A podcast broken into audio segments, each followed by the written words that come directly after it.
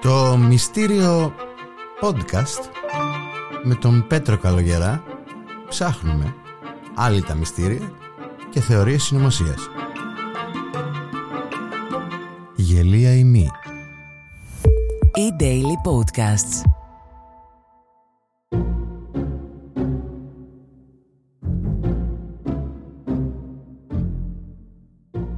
Καλησπέρα σας φίλες και φίλοι, είναι ένα ακόμα επεισόδιο του Μυστήριου Podcast με τον ε, Πέτρο Καλογερά. Στο τελευταίο επεισόδιο είδαμε ε, δύο θεωρίες συνωμοσίας σε μία για τον Λούις Κάρολ, αυτόν τον ε, εξαιρετικό άνθρωπο των γραμμάτων που έχει αφήσει παγκόσμια κληρονομιά ένα παραμύθι, την Αλίκη στη χώρα των θαυμάτων και μόνο Παρ' όλα αυτά ο κόσμος ασχολείται μαζί του γιατί πάντα πρέπει με κάποιον να ασχολούμαστε εάν δεν μπορούμε να ασχοληθούμε με τον εαυτό μας. Τέλος πάντων μετά το bad trip του Louis Carroll aka Jack the Ripper ε, θα πάμε σε ένα άλλο το μυστήριο το οποίο έχει μια επικρατέστερη λύση αλλά δεν είναι σίγουρη και αυτή οπότε παραμένει άλυτο. Το άλυτο αυτό μυστήριο, λοιπόν, για να το πούμε σωστά, είναι άλυτο εδώ και 148 χρόνια. Και μη χειρότερα λοιπόν να πούμε ε, για ένα περιστατικό που συνέβη στο Κεντάκι των Ηνωμένων Πολιτειών ναι γίνονται και εκεί πράγματα δεν γίνονται μόνο στην Αυστραλία ε, στο Κεντάκι των Ηνωμένων Πολιτειών στις 3 Μαρτίου του 1876. Τι όνομα πήρε αυτό το περιστατικό; Πολύ ωραία. Το όνομα που πήρε αυτό το περιστατικό μη σας τρομάξει πολύ. Δεν θέλω να σας τρομάζω. Το όνομα που πήρε αυτό το περιστατικό είναι η βροχή κρεάτων του Κετάκι. Όχι του Κετάκι. Ποιο το Κετάκι εδώ στη γωνία; Όχι, όχι. Μα τι είναι αυτά που λες; Του Κεντάκι. Του Κεντάκι. Η βροχή κρεάτων του Κεντάκι. Δεν θέλω να τρομάζετε μόνο. Βέβαια οι θεωρίες αυτών όσων τρομερών τύπων πάλι μπλέχτηκαν σε αυτή την ιστορία των ειδημόνων αυτών των ανθρώπων που δεν έχουν άλλη δουλειά από το να λένε το μακρύ τους και το κοντό τους και τη γνωμάρα τους και να μπερδεύουν τον κόσμο και να τα κάνουν όλα χειρότερα σίγουρα υπάρχουν δεν γίνεται να μην υπάρχουν. Τους θέλουμε κιόλας αυτούς. Δηλαδή το διασκεδάζουμε κιόλας. Πείτε παιδιά, ό,τι παπαριά σας έρθει στο κεφάλι. Πείτε τι, πείτε τι, πείτε τι. Εδώ είμαστε να την πούμε κι εμείς και να τη σκεφτούμε στα σοβαρά. Γιατί μόνο εμείς εδώ σκεφτόμαστε σοβαρά. Και εσείς που την είπατε. Τέλος πάντων, να μην τρομάξετε από αυτά που θα ακούσετε από αυτούς τους ε, ε, της γνώμης, τέλος πάντων. Ε, αυτό που έγινε τελικά ήταν στις 3 Μαρτίου του 1876 όταν η Μέρι Κράουτς καθότανε στο, στον κήπο της εκεί στο, στο Κεντάκι και ξαφνικά από τον ουρανό πέφτει ένα κομμάτι κρέας. Τι γίνεται, πάει βλέπει τι είναι αυτό ρε παιδί, πέφτουνε κρέατα από τον ουρανό, τι γίνεται και ξαφνικά αρχίζουν να πέφτουν δεκάδες κρέατα από τον ουρανό πάνω τις, στις αυλές, μέσα στη βεράντα, στη σκεπή. Έγινε ένας χαμός. Επί μία ώρα πέφτανε κρέατα. Από τις 11 το πρωί μέχρι τις 12 το μεσημέρι. Μία ώρα πέφτανε κρέατα παντού. Αφού πήγανε μετά ε, οι γείτονες και οι συγχωριανοί και είδαν ένα σκηνικό αποκάλυψης από κρέατα λες και δεν ξέρω κάποιος είχε πάρει αλυσοπρίωνο και έσβαζε τα κοπάδια στα γύρω κτήματα ε, και πετάγονταν τα κρέατα στο τέτοιο δηλαδή το σκηνικό ήταν ε, τραγικό όπως είπαν οι γείτονες φυσικά έτσι γιατί ξέρετε οι γείτονες δεν τα φουσκώνουν τα πράγματα ποτέ δηλαδή πάνε σε έναν τόπο που έχει γίνει κάτι και μετά το μεταφέρουν όπως ακριβώς το είδανε. Φωτογραφία. Δεν αλλάζουν ούτε κόμμα από αυτά που είδανε. Ακριβώς μεταφέρεται. Και μετά ο άλλος ο γείτονας που θα το ακούσει από το άλλο το γείτονα και αυτός το μεταφέρει ακριβώς όπως το άκουσε από τον προηγούμενο γείτονα ο οποίος το είδε στον τόπο του εγκλήματος. Και δεν μιλάμε για κρεατάκια. Μιλάμε για 5-10 εκατοστά. Τα κομμάτια. Μιλάμε για κομμάτια. Και είχε γίνει ένας χαμός εκείνη τη στιγμή. Λέει, τι έχει γίνει, μήπως ο Θεός μας έχει ρίξει, ας πούμε, κάτι και μας καταράστηκε και τα λοιπά. Άρχισαν και αυτά φυσικά τότε. Και έρχεται ένας κυνηγός ξαφνικά, γίνεται ο πρώτος ειδήμων. Ξαφνικά έτσι δεν τον φώναξε κανένας. Απλά αυτός έβγαινε για κυνήγι. Και λέει: Εγώ ξέρω, αφού βγαίνω για κυνήγι. Τι είναι αυτά που λες, έχω φάει εγώ στο κυνήγι και κάνει έτσι, κοιτάει το κρέας και λέει είναι αρκούδα. Τι είναι αυτή. Μετά η Miss Crouch έλειπε ο άντρας της και ο γιος της λέει τους σκοτώσανε και ήρθαν τα, τα, οι σάρκες τους σπίτι. Ευτυχώς μετά από λίγο ήρθαν και σταμάτησε αυτό. Ευτυχώς. Μετά η κυρία Κράουτς είπε ότι άρχισαν οι κότες και οι γάτες και, και τα σκυλιά να τρώνε το κρέας και τους άρεσε. Ναι. Ωραία. Μετά, μην τρομάζετε σας είπα, δεν είναι, είναι ωραία ιστορία. Μην. Λοιπόν, μετά ήρθαν και άλλοι δήμονες. Ήρθαν δύο τύποι που στο τέλος πρέπει να τους κάνουμε shout out. ήρθαν δύο τύποι που δοκίμασαν και οι δύο από αυτό το κρέας που έπεσε από τον ουρανό. Μιλάμε για γενναιότητα, έτσι. Θα δοκιμάζετε εσείς την αλήθεια τώρα. Μιλάμε για γενναιότητα. Από τη βλακεία δεν απέχει πολύ.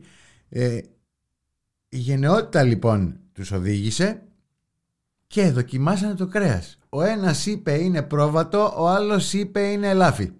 Ε, και ο ένας ήταν και κρεοπόλης, δηλαδή. Εντάξει, δεν θα ξέρω άνθρωπος ότι έτρωγε. Ε, βέβαια, λογικό είναι. Κάποια τα πήρε κάποιος άλλος και τα διατήρησε σε βαζάκια με αλκοόλ για κάποιο λόγο. Και η αγαπημένη μου ιστορία.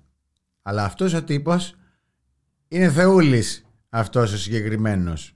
Ήρθε ο ανταποκριτής της εφημερίδας The Herald και προσπάθησε να δωροδοκίσει έναν Ιρλανδό ε, τώρα που πας ρε φίλε που πας έναν Ιρλανδό που δούλευε στο σιδηρόδρομο και του λέει θα πας να φας από, αυτά το, από αυτό το κρέας που έπεσε από τον ουρανό και θα μου πεις τι είναι και εγώ θα σου δώσω ένα δολάριο εντάξει; OK, okay, λέει ο Ιρλανδός.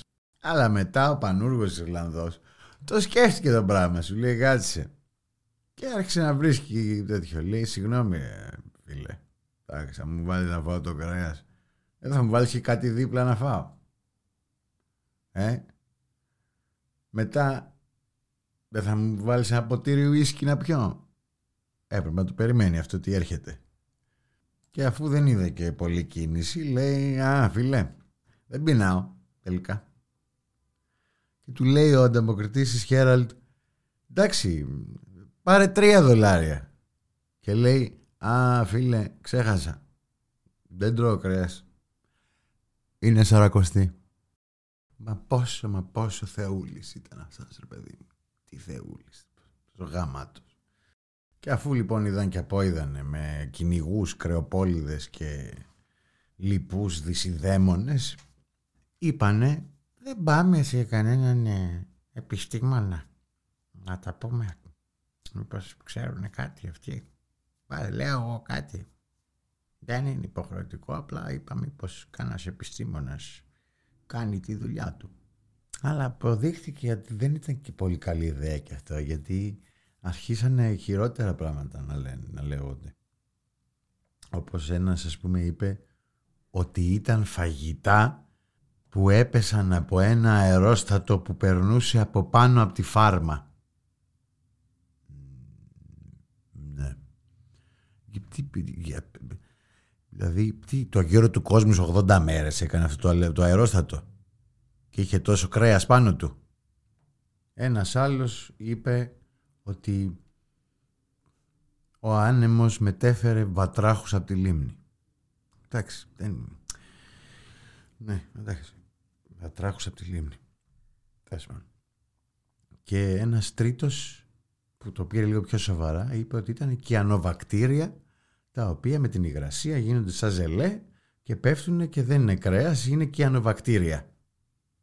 Κάτι που πάλι δεν ε, έχει επιστημονική πολύ υπόσταση έτσι όπως το έθεσε. Γιατί όντως τα, τα, δείγματα ήταν, είχαν κρέας μέσα. Οπότε δεν μπορεί να ήταν απλά βακτήρια. Και ούτε μπορεί να ήταν βατραχοπόδαρα που φύγανε μόνο τους από τη λίμνη και πέσανε σε μια φάρμα.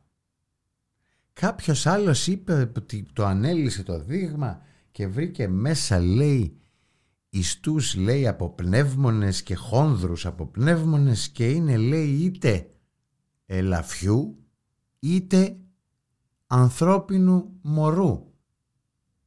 Δεν ξέρω εγώ πώς μπορεί αυτά τα δύο να συγχέονται. Έχουν ίδιους ιστούς το ελάφι με το ανθρώπινο μωρό; Ο Μπάμπι.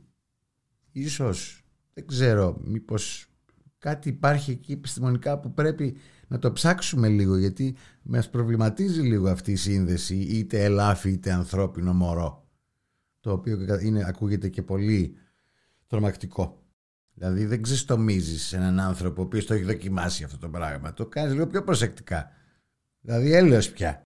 Και είναι και η τελευταία, ας πούμε, γιατί υπήρξαν κι άλλες που εντάξει, ε, δεν έχει νόημα να τις αναφέρουμε. Είναι και η τελευταία θεωρία, η οποία είναι η πιο πιθανή. Δεν είναι σίγουρο ότι είναι αυτός ο λόγος που συνέβη αυτό το περιστατικό, αλλά λένε οι περισσότεροι, πάλι και κάποιοι δεν, είναι το, δεν την εστερνίζονται, λένε οι περισσότεροι ότι αυτό συνέβη. Ποιο είναι αυτό; Αφού λοιπόν κάποιοι γιατροί επιβεβαίωσαν ότι πρόκειται για κρέας και όχι για βακτήρια, ένας, ε, στην ίδια χρονιά ένας γιατρός, ο L.D. Kastenbein, δημοσίευσε την υπόθεσή του ε, που είπαμε ότι είναι η πιο πιθανή αλλά όχι σίγουρη και λέει ότι αυτό, αυτή η βροχή του κρέατος το πιο πιθανό είναι να προέκυψε από ένα κοπάδι από γήπες που ξέρασαν ταυτόχρονα. Όσο πιθανή και αν ακούγεται αυτή η εξήγηση ακούγεται ταυτόχρονα και αειδιαστική. Ξαναλέμε, ειδικά για τους τύπους που δοκίμασαν το κρέας. Μην τους ξεχνάμε αυτούς. Αυτοί πρέπει να τους παρασημοφορήσουν για την γενναιότητά τους στην ανδραγάθεια. Τι γίνεται λοιπόν; Οι γήπες, δύο είδη υπάρχουν στο κεντάκι και τα δύο, είτε όταν βρεθούν λέει σε άμυνα, είτε όταν πετάνε πολλή ώρα, ξερνάνε είτε ως αμυντικός μηχανισμός, ως ένα είδος αμυντικού μηχανισμού, είτε για να ελαφρύνουν λίγο στον αέρα, ώστε να παίρνουν πιο εύκολα ύψος και να συνεχίζουν να πετάνε. Και επίσης, οι γήπες, αφού έχουμε πολλά κοινά οι άνθρωποι με τους γήπες, εξού και το ότι λέμε πολλές φορές κάποιους ανθρώπους γήπες, σωστά, Εάν δούνε κάποιο γήπα να ξερνάει, ξερνάνε και αυτοί. Πώς κάνουμε εμείς που άμα δει άνθρωπος κάποιον να ξερνάει μπορεί να ξεράσει; Το ίδιο κάνουν και οι γήπες. Οπότε να χρησιμοποιείτε και για άλλους λόγους το γήπας εάν αναφέρεστε σε άνθρωπο. Μην το χρησιμοποιείτε μόνο για το γνωστό. Ξέρετε εσείς. Να το χρησιμοποιείτε και για άλλο. Δηλαδή ξερνάει ένας, βλέπει, τον βλέπει άλλος, είσαι γήπας, πες του. Και τέλος πάντων, αυτή είναι η πιο πιθανή εξήγηση. Αλλά για πέστε μου τώρα λίγο. Δύο πράγματα θέλω να σας ρωτήσω. Το πρώτο είναι, πόσοι ήταν οι γήπες και έβρεχε κρέατα μία ώρα; Πόσοι μπορεί να ήταν και να ξέρασαν όλοι και να πέφτανε τα κρέατα μία ώρα; Για πείτε μου εσείς. Και δεύτερον, μπορείτε να με εξηγήσετε γιατί υπάρχει ένα περιστατικό το 1876 και άλλο ένα λέγεται που, που, που έβρεξε ε, λαχανικά στο Λονδίνο εννέα μέρες αργότερα αλλά δεν υπάρχουν άλλα. Δηλαδή τι, πριν 148 χρόνια οι γήπες είχαν αυτή τη συμπεριφορά αλλά τώρα δεν την έχουν αυτή τη συμπεριφορά ή προσέχουνε που ξερνάνε γιατί ναι έτσι όπως το πήγα να το σκεφτώ έχει μια τέτοια γιατί μπορεί να προσέχει ο γήπας πλέον που ξερνάει για να μην ακούει μετά τις μαλακίες των ανθρώπων που προσπαθούν να εξηγήσουν το φαινόμενο. Σωστά. Αυτό έχει μία βάση επιστημονική πάντα.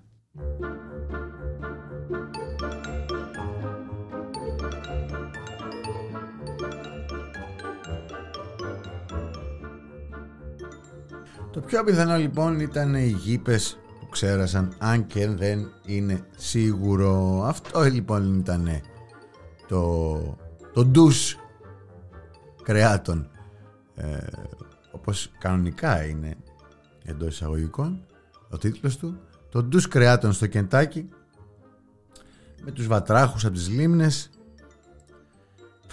Τι θα ακούσω. Ε, με τους ειδήμονες που έσπευσαν να πούνε ότι είναι πρόβατο ε, ε, ελάφι ε, τι άλλο είπανε είπανε μοσχάρι είπανε ό,τι θέλεις. Όλοι βρίσκανε ένα κρέας ε, σαν γεύση εκεί πέρα τι να πω δεν ξέρω. Ε, τελικά δεν ξέρουμε ακριβώς τι ήταν και δεν έχει ξανασυμβεί κάποιο περιστατικό που να έχει μείνει όπως το ντου στο κεντάκι για να πούμε με σιγουριά τι μπορεί να έγινε εκείνη την ηλιόλουστη ημέρα που έβρεξε και φτέδες Αυτά ήταν, αυτό ήταν λοιπόν το άλλο το μυστήριο για αυτή την ε, εκπομπή. Την επόμενη φορά μία ακόμα θεωρία συνωμοσίας. Γεια σας.